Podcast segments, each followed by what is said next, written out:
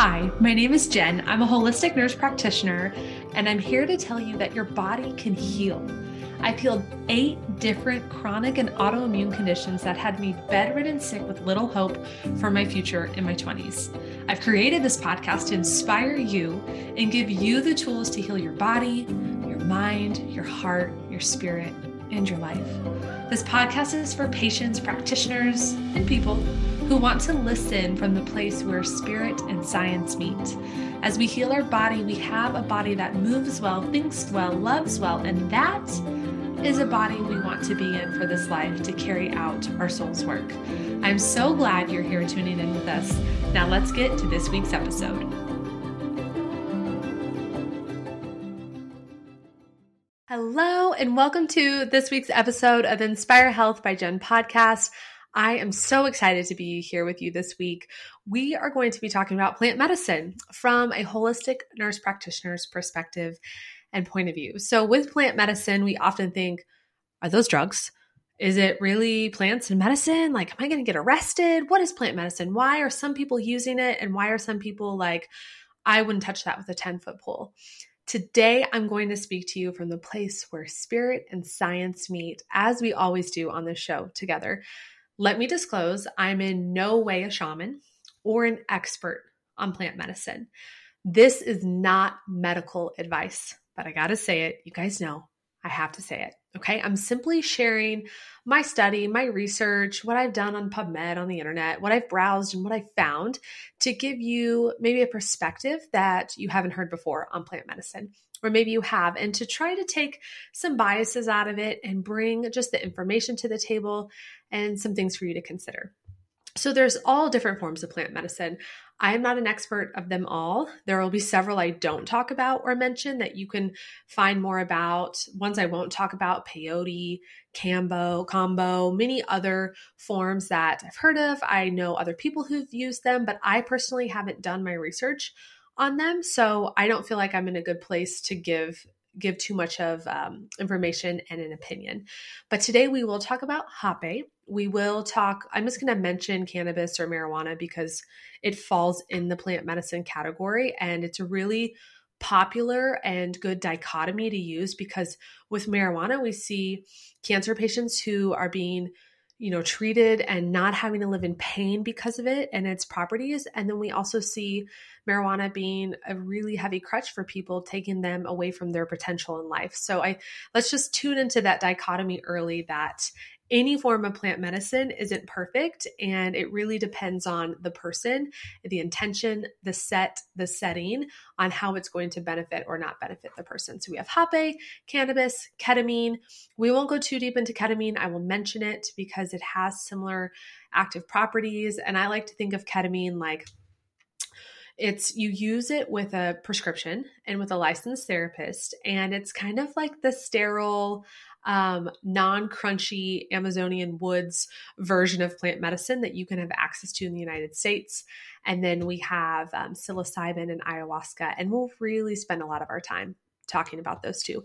Today, in part one, I'm going to take you through the research. I'm going to take you through the information, the education.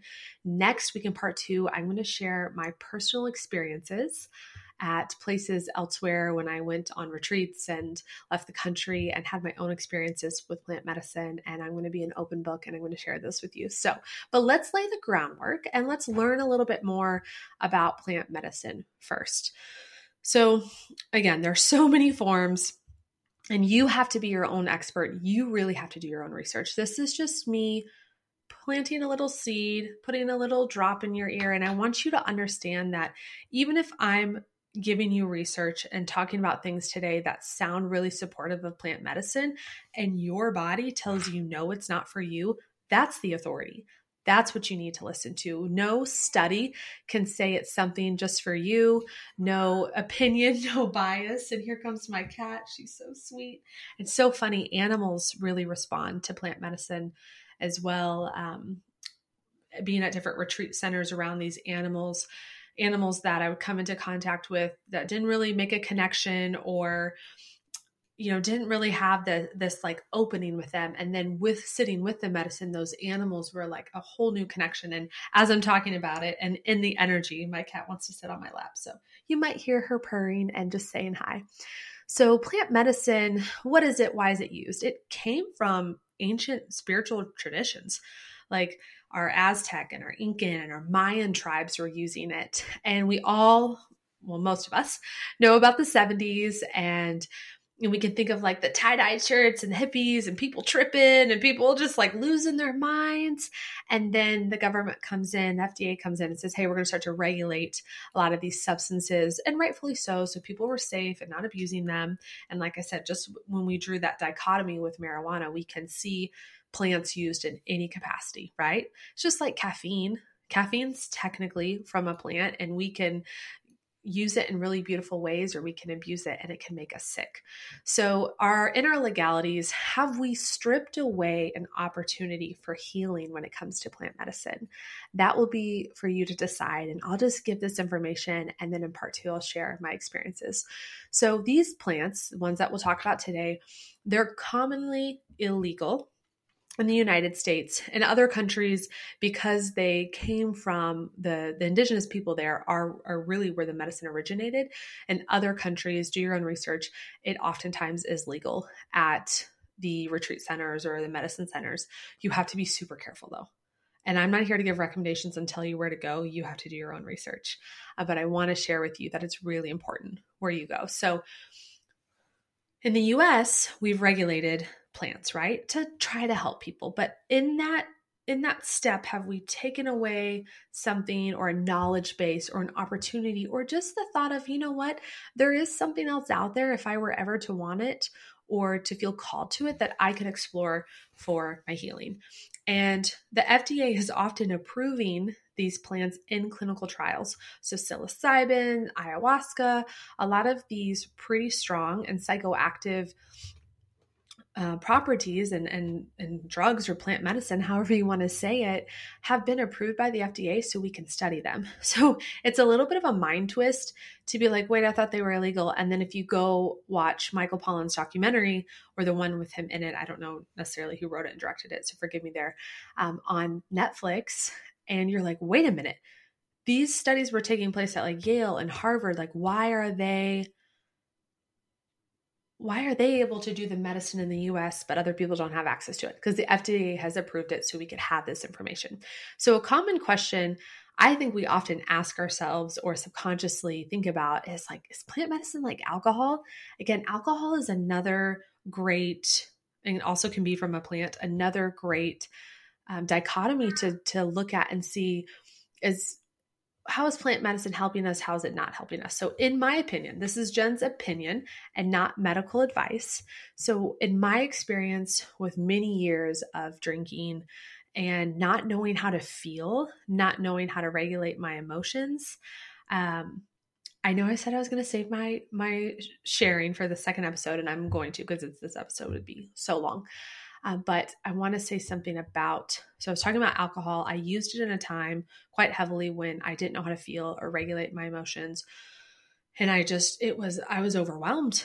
And I had healthy habits, but in one of my plant medicine ceremonies more recently, I had this experience with one of my dogs, Sage my Weimaraner, where when I got her um, many years ago, I was really new to this healing thing. I didn't even know what healing was, but I had healthy habits. I went to the gym, I meal prepped.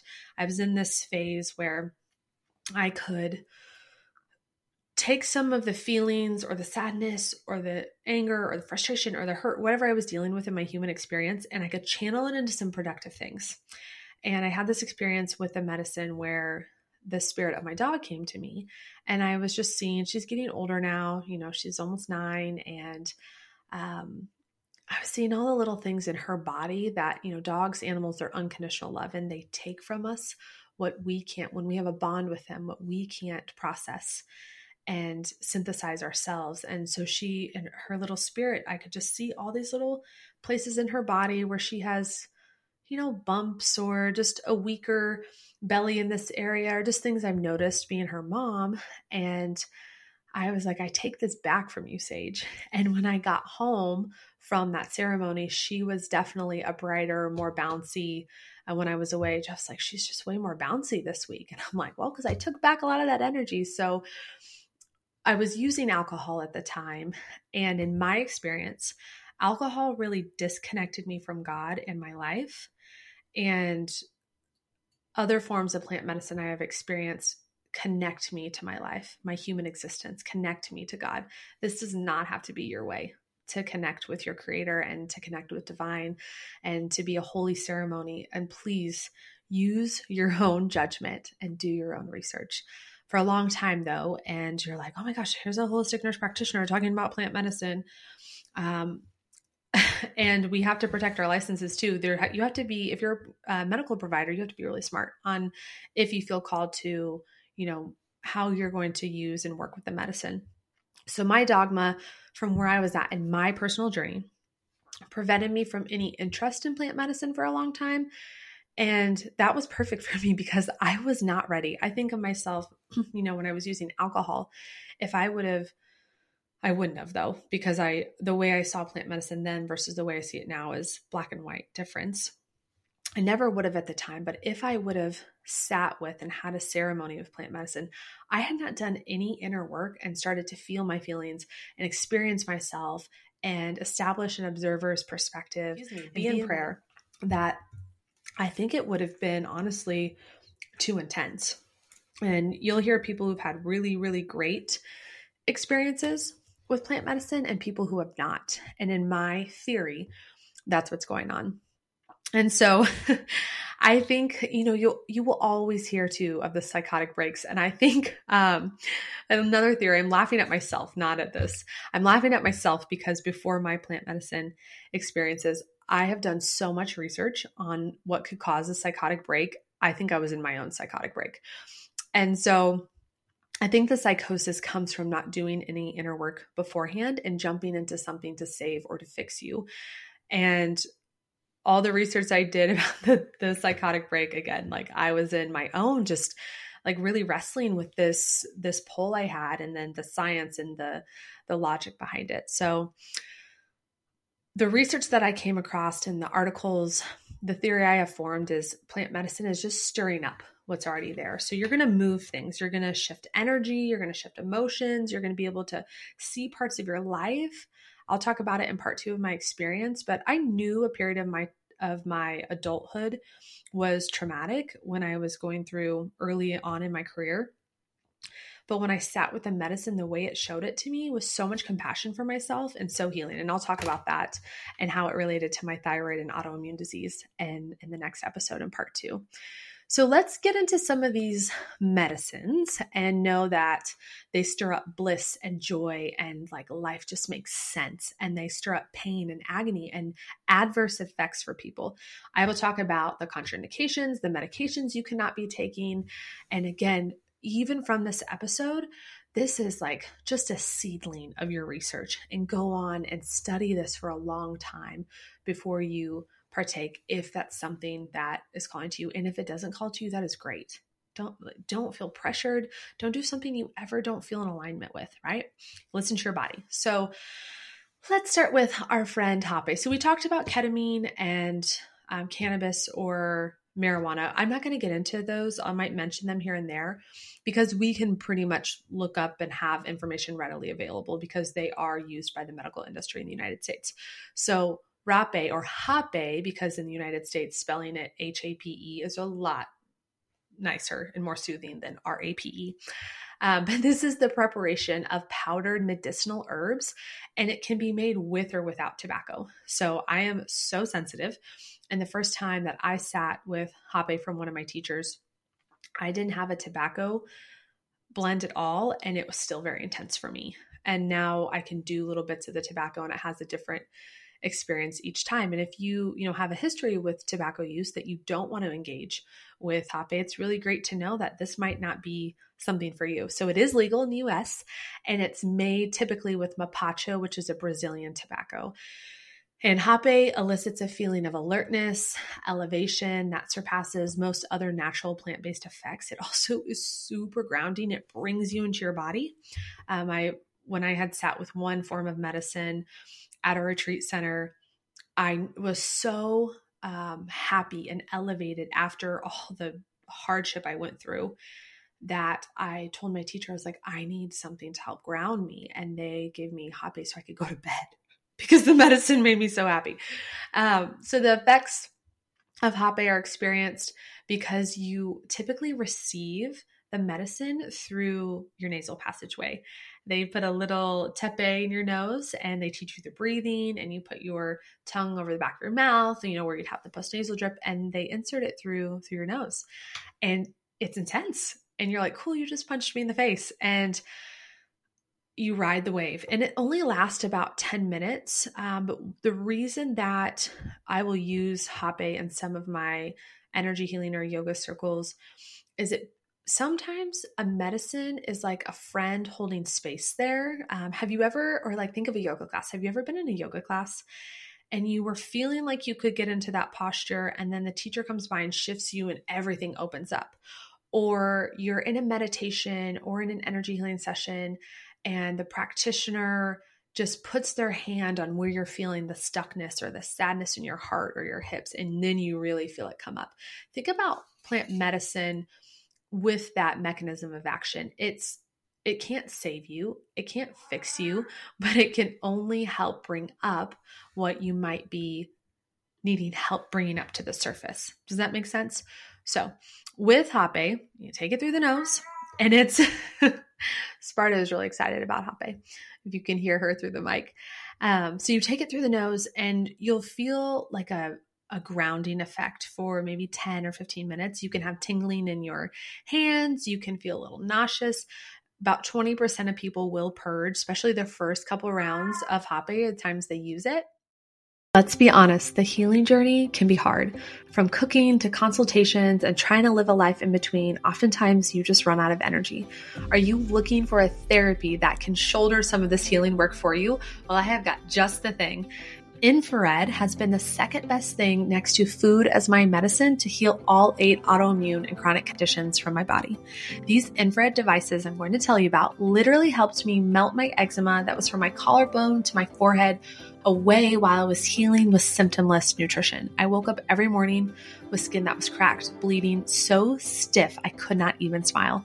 But thank goodness for infrared, as this was the only thing to truly help my skin be more supple, the eczema to heal, my fatigue to reduce, and my body to flush out the inflammation through heat shock proteins so I could be here sharing this good news with you today. Truth be told, I still use my infrared sauna every single day because it makes me feel so good. So, how can infrared help you heal?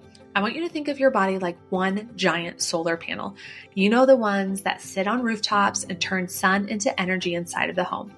Our bodies are basically doing the same thing, whether that's from the sun or healing infrared devices. By exposing our skin to sunlight, 7 dehydrocholesterol in the skin absorbs the UVB light and is converted to pre vitamin D3. From there, it changes into vitamin D3, and then your body uses it for anti inflammatory healing. And research suggests this may result in more soluble mediators such as endorphins, serotonin being released, think happy, feel good, anti inflammatory, and increased ATP production by the mitochondria just from the infrared use. Your body is going to feel so, so good and relieved deeply with the infrared light. So, where to start?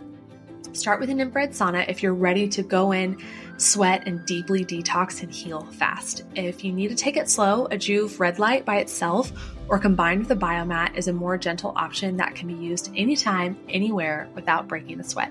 Simply head over to inspirehealthbyjen.com slash infrared dash therapy or click on the link infrared in the show notes. That's inspirehealthbyjen.com slash infrared dash therapy. On the webpage, you will see an opportunity for up to a $600 discount for the infrared saunas and 50 to $100 discount for the biomats and the red light devices. So get that discount, head over to inspirehealthbyjen.com slash infrared dash therapy. because for the first time, if you're using it, if we look at it from a spirit perspective, then the hape or the medicine can be moving energy and things in your chakras or your energy centers that have been stuck for a while. Or from a science perspective, tobacco can be a vasoconstrictor. And so your gut, your nervous system, your heart, you might be activated and feel tingling in your hands. You might feel like you gotta go to the bathroom, you gotta throw up. The dose does make a difference, and your medicine woman or man understanding you and what you need is really important. So you can also um, buy hape, and I recommend receiving it in a ceremonial setting. And all medicines and plants, even our food, even I mean, how many of us like? I know I'm guilty of this. Sit down for dinner and just are I'm like on my computer, on the phone, petting the dog, talking to Jeff, eating, working. Like there's no reverence and there's no ceremony around our eating, and we don't feel nourished or satisfied or received the benefits from the plants we're eating. The medicine is the same. So, really receiving it in a ceremony setting, and then you can also administer it to yourself. And I recommend first working with it with someone else, learning, paying reverence to the plant um, and not just using it as a like, what's this going to do to me? And I wonder if we're going to have a wild Saturday. Let's do some some hape. My favorite way to use it is in healing circles or when friends come over, and it's just I'm like, is it part of getting older or part of evolving your soul? Sitting together in the living room and just putting on some music and setting intentions and talking about our life and the way we want to heal and grow and connect with God. And it can be a really beautiful 10 to 15 minute plant experience to to help. So I love hape um, in small doses because I'm very very sensitive, and honestly, I just use it when I feel called. And that's not nec- that's never every day, but maybe and some people use it every day, and that's great. Um, but for me, I would say a couple times a month, maybe. And you can do your own research. It has no psychoactive effects, so you will only. It's a really body based experience. Sometimes I'll see little fireworks in my third eye. Um, sometimes I'll feel my hands tingle or I'll see colors, but it is not psychoactive in the way that other medicine forms are, which let's get to those. So, I like to think of medicine, plant medicine as baby steps too, and I'm I'm I'm tiering these and offering this education in a little bit of a tiered way as if you feel like you're interested and want to do your own research, maybe you start researching Hape first and then you move into other things as you do the inner work and feel prepared and and feel like you want to learn more so again hape is legal and you can do your own research and your own um, experience with that. So, ketamine is something that's used in the U.S. as like an assisted therapy, and it's it's identified as safe, well tolerated, rapid acting antidepressants um, with treatment. So they use it for adults who are resistant with treatment, other forms of medications. And they've also seen that ketamine can mitigate measures of suicide and suicidal ideation. Ketamine, essentially, if you break down what ketamine is, it's similar to when you're getting surgery and they're putting you to sleep and the way it you know activates the brain and so i'm not familiar with ketamine personally but i've know a little bit about it that to me on in my opinion it seems like the sterile version of psilocybin so psilocybin or medicinal mushrooms or whatever kind of mushrooms you want to call them they are not decriminalized yet um, but just recently in June, Denver, Colorado had a huge conference. I know everyone was like, of course it was in Denver. Hey, go Denver. Um, Denver had a huge conference with 60,000 medical professionals. They're learning about psilocybin or mushrooms and their effects and benefits for mental health. So, the psilocybin, it's a naturally occurring psychoactive alkaloid and non selective agonist at many serotonin receptors, and it's found in the psilocybe genus of mushrooms. So, preliminary studies with psilocybin have shown therapeutic promise across diverse populations, including major depressive disorder. And that is good news for people who feel like they haven't found treatment response with their current medications. But please know that with anything psychoactive, there are many drug contraindications and you need to talk with your provider and you need to do your own research. You can't just go to a retreat center and sit with psilocybin and expect to have a good experience if you have drugs that, you know, SSRIs that are going to put you at risk for serotonin syndrome or just blunt the effects altogether. So, another study is findings demonstrate that the substantial antidepressant effects of psilocybin assisted therapy may be durable at least 12 months following acute intervention. So, in this study, uh, before 12 months, so month zero, they treated, I think there were 27 patients, yeah, ages 21 to 75, with moderate to severe unipolar depression. Don't worry, we're going to link all of these studies in the show notes. So if you're like, where's she getting this information? If it sounds like it's science, check out the show notes. That's where I got it. They're all PubMed articles. So they had 27 patients enrolled in the study. They did a one time acute dose therapy. So that's probably anywhere from 1.5 to 5 grams of psilocybin of this monitored assisted therapy. And after 12 months, they checked in with them. So treatment response and remission were 75 and 58%, respectively, at 12 months for the depression. There were no serious adverse events judged to be related to the psilocybin in the long term follow up period, and no participants reported psilocybin use outside the context of the study. So they just had the one time acute dose, and participant ratings of personal meaning, spiritual experiences, and mystical experiences after sessions predicted increased well being at 12 months. I'll talk about my experiences in part two of this next week. So, am I saying, after I'm like reading all these incredible things, that the science is finding, am I saying to throw your SSRIs, your antidepressants, your medication in the trash and use plant medicine? No way am I not saying that. Am I hoping to relay new literature to you to assist in your exploration of your healing journey? Yes. Yes, I am. And you have to do your own research. Plant medicine is a wide, vast world. And just as we talked about with the different forms, anything from, you know, marijuana, medical marijuana, cannabis, to caffeine, to psilocybin, to ayahuasca, it's the set, the setting, your intention. You can take something really, really beautiful and you can misuse it. We can make ourselves super sick with just caffeine alone.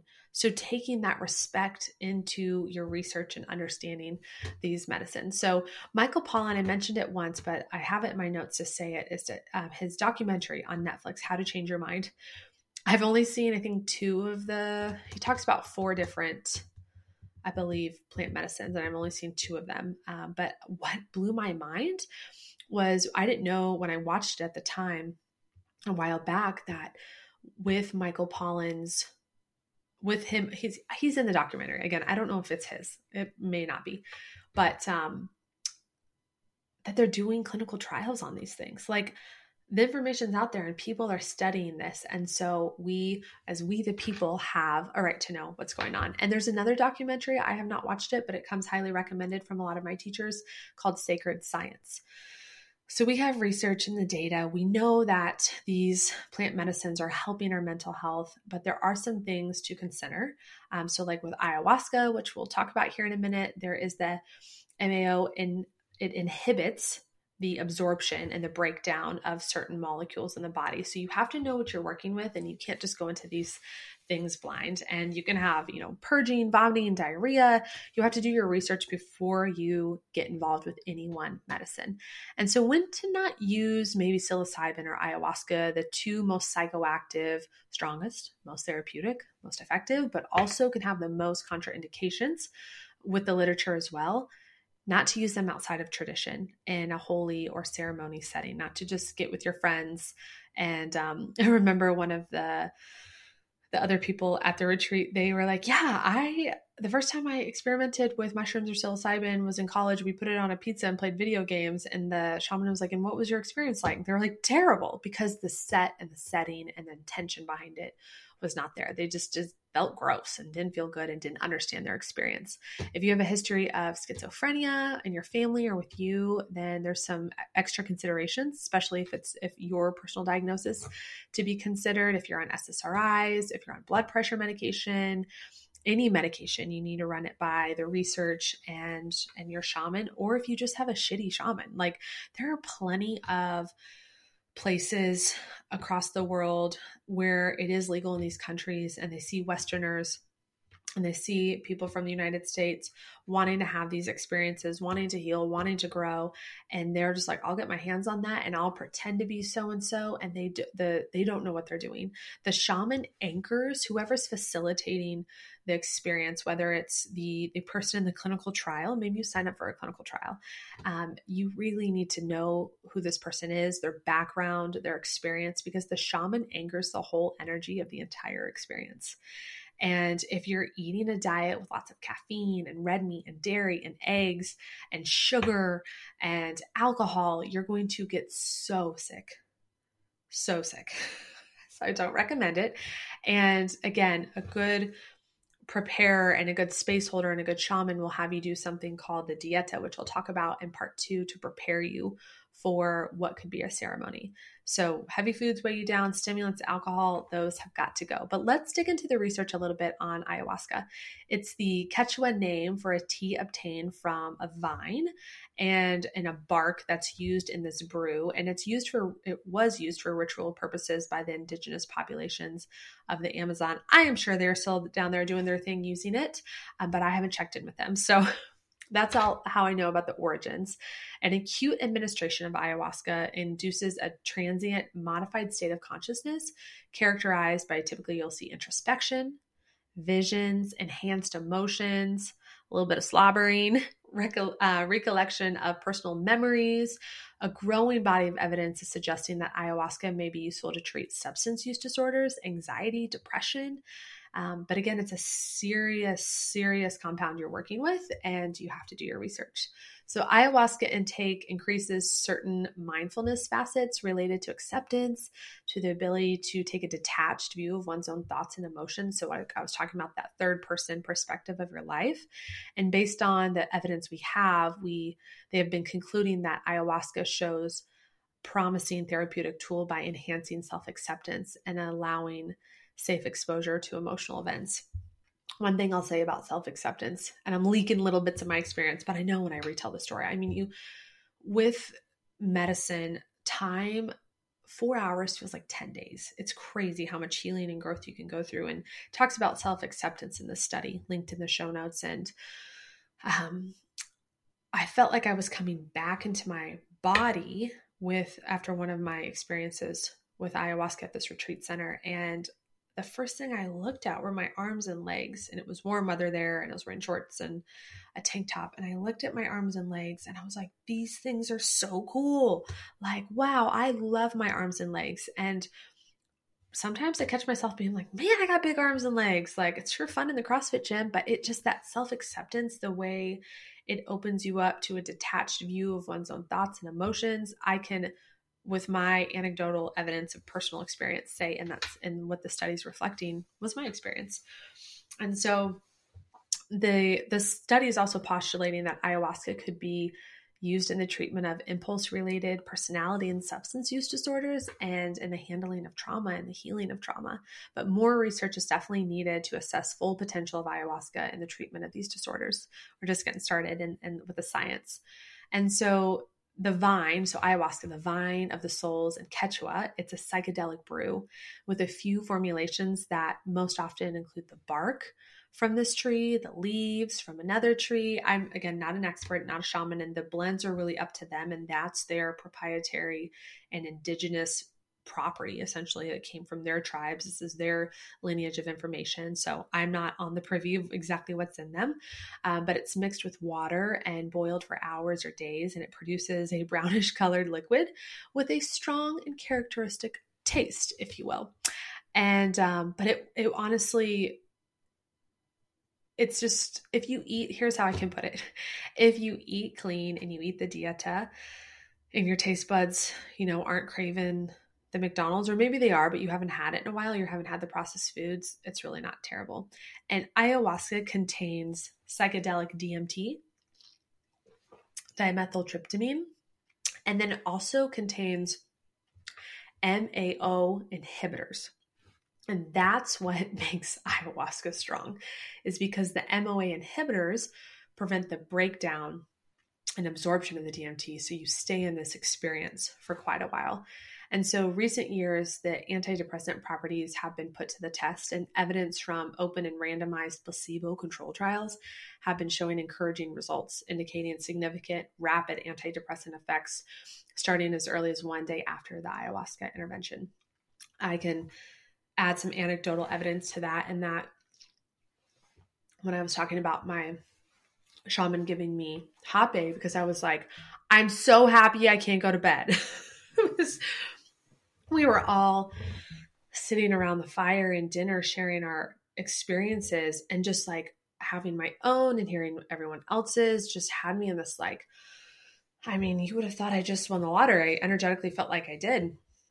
And it just was so hard to to to come back from that. But little hape, a little meditation, some deep breathing. It's a it's a good tool. And then just a little bit more, you know, ayahuasca, they they use it, a vine and a bark, and then they make this brew, which then has the DMT, which produces the psychoactive compounds. And then we have the antidepressant effects, as shown in these studies listed in the show notes.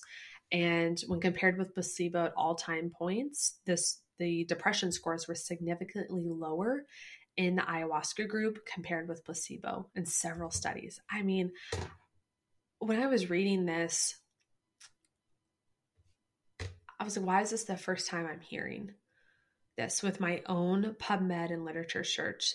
The first time I've listened to other podcasts and I've heard people's experiences and I've heard the science, but I haven't heard the science and the spirituality blended. And I haven't heard someone talk about the literature and not be afraid to share their own anecdotal evidence. So that is my goal with these episodes because I think it deserves a place. And I also cannot say it enough that if you don't feel called and you're just curious to learn from this episode, listen to your truth. Like, not everyone is called, and that is perfect. It's not everyone's journey. And so, you have the vine and the bark, they make this brew, and then the DMT is there. It creates this other state of consciousness. And the MOA is preventing the breakdown sorry, the M, M, MAO. I always say that backwards. The MAO is preventing the breakdown of the DMT, which is extending the psychoactive experience. And other research studies listed in the show notes are showing that the DMT induces neurogenesis. So does that mean? And this is what I experienced of like it breaks down neural pathways and forms new ones. It's like breaking bad habits essentially or bad thoughts or like just a funk you're in. And the setting and this the set, the setter the place you're in, the intention, the people around matter the most. And before we close, just as part one, because I know many are probably, and I'm excited, eager, a little bit nervous to share my experience, is with this is what put it into motion for me. So we had a two day ceremony, and the first day was two cups. And so you get to the retreat center the night before and you're still on the dieta. And so you're meeting everyone and you do a sacred fire and you're eating just, I'll talk about the dieta in part two. And uh, my, one of my teachers uh, was a medical doctor from the United States.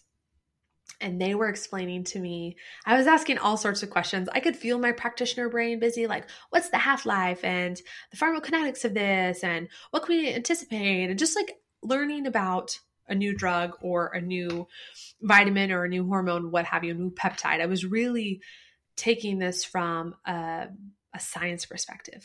And so the first day, the first cup, because I am so sensitive, the shamans knew don't she doesn't need a lot, and I didn't. And um, I had a beautiful first cup experience, and then they ring a bell and you come up for a second cup. And the teacher looked at me, uh, the medical doctor from the US, and he was like, How are you doing? I was like, I'm doing good. And I'm like, I'm happy. Never tell a shaman you feel happy after first cup. Glug, glug, glug, glug, glug. They're going to give you more and you're going to have an experience. But what this person said to me, what my teacher said to me, that set my whole experience that I'm about to tell you into motion. They looked at me and they said, Jen, this isn't science. Holding the cup of ayahuasca close to me and close to my heart. This isn't science. This is love from the creator. And I received that cup of ayahuasca and I held it close to me. And I was like, okay, brain, I'm going to need you to step aside and I'm ready to feel to feel connected with my life, to feel connected with God, and to let go of the thinking mind and how I need to experience this and what's going to happen and completely let go. And once I let go, literally the heavens opened up for me, and I can't wait to share it with you. You so much for joining me this week on this episode of the Inspire Health by Jen podcast. Hey, I know we got a week to wait before you hear about my experience because I want you to have time to sit with this research and to do your own study because I get really excited when I share about something that's been helpful for me, and it might not be helpful for you too. And this is not medical advice. My experience is simply my story being shared. You need to do your own research in the meantime and just sit with what's true for you. And if you're loving the show and it's serving you, and you've gone back through some episodes, and you're like, wow, this information is what I've needed along my healing journey, can you please do two things? Can you subscribe, leave a five star review, tell your friends about the show, and we will see you back here next week.